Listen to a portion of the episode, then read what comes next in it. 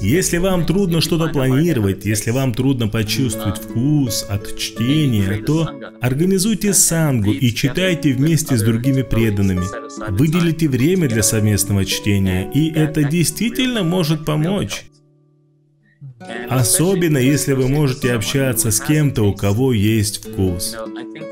Сознание Кришны воспринимается настолько, насколько ему вас учат, и вы перенимаете настроение других продвинутых преданных.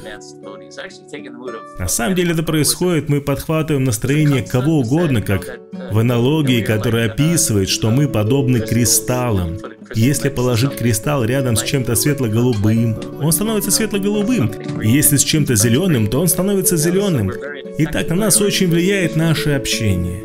Если мы сможем общаться с преданными, у которых есть вкус к изучению книг, мы тоже получим этот вкус.